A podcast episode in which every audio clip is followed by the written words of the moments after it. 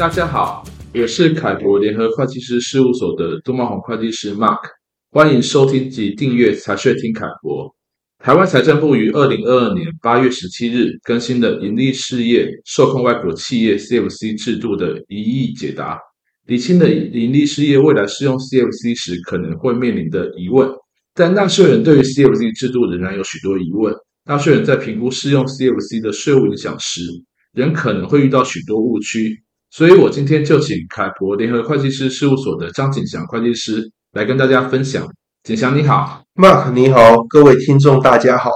我们上篇的分享中提到，台湾盈利事业直接持有境外 CFC 可能会落入的四个误区。本篇将分享台湾盈利事业直接持有的境外 CFC 若有转投资公司或分公司时可能会落入的五个误区。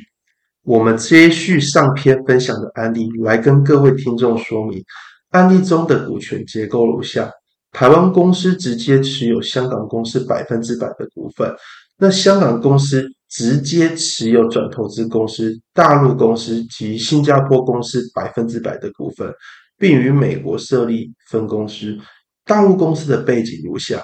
大陆公司在大陆当地有实质的呃营运活动。并于二零二四年底宣告分配盈余，但于宣告分配盈余的时候，并没有订定分派盈余的日期。后续因为资金调拨的问题，在二零二五年的时候，才实际的呃分配盈余给这个香港公司。嗯，刚刚提到香港公司的转投资大陆公司在大陆当地有实质经营活动，因为大陆公司在当地有实质经营活动。是否代表香港公司可以豁免适用 CFC 呢？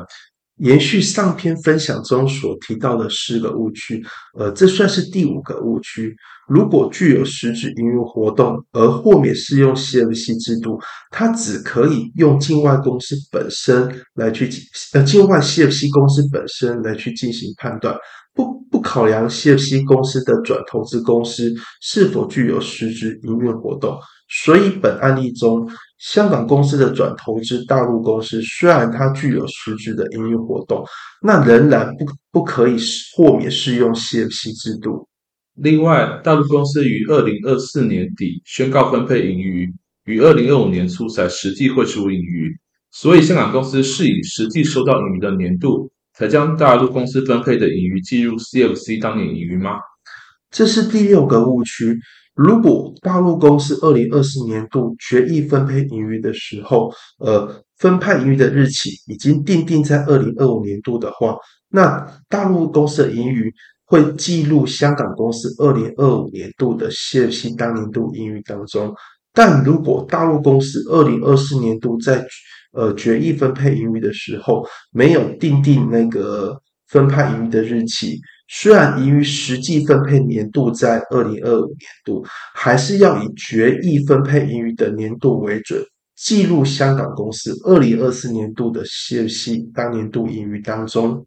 嗯，我这边有个额外的问题：假设香港公司规划对大陆公司进行清算，如果大陆公司于二零二六年度即支付了大部分的清算费用，但清算程序在二零二七年度才完成。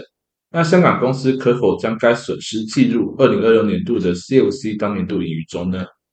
这是第七个误区。境外 CFC 于计算 CFC 当年度盈余的时候，对非低低税负国家或地区转投资损失的认列，应参照盈利事业所得税查核准则第九十九条的规定，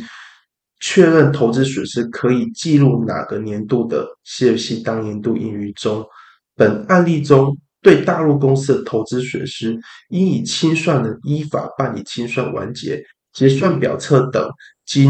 股东或股东会承认之日为准，故只能将大陆公司的投资损失记入香港公司二零二七年度的 CFC 当年度盈余中。以上是关于大陆子公司的案例。那我们来说明一下新加坡公司的背景。新加坡虽然是低税负的国家。但新加坡公司在新加坡当地有实质经营活动，呃，因为新加坡公司与新加坡当地有实质经营活动，于计算香港公司 CFC 当年盈余时，可否排除对新加坡公司的投资收益呢？这是第八个误区。在计算 CFC 当年度盈余的时候，呃，仅可以排除非低税负国家或地区的转投资公司投资收益，无论该转投资公司在当地是否有实际的盈余。所以在本案例中，因为新加坡它是低税负的国家，无论新加坡公司它是否有实际盈余，在计算香港公司呃 CFC 当年度盈余的时候，不可以排除对新加坡公司的投资收益。以上是关于新加坡子公司的案例。那我们来进一步说明一下美国分公司的背景。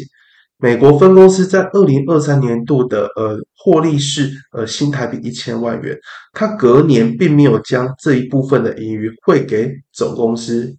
因美国分公司的盈余会汇给香港公司，所以香港公司在计算 CFC 当年度盈余时，不用考量美国分公司的盈余吗？那这是第九个误区。呃，不论分公司的盈余是否有汇回境外的 CFC 总公司，它都算是境外 CFC 呃公司它当年度盈余的不一部分，不可以从 CFC 当年度盈余中排除。所以本案例中，美国分公司二零二三年度的盈余新台币一千万元，应该要直接计入香港公司二零二三年度的 CFC 当年度盈余当中。本次分享了台湾盈利事业直接持有的境外 CFC，若有转投资公司或分公司可能会落入的五个误区。那若有其他相关的疑问，也欢迎联系凯博联合会计师事务所的税务规划专业团队。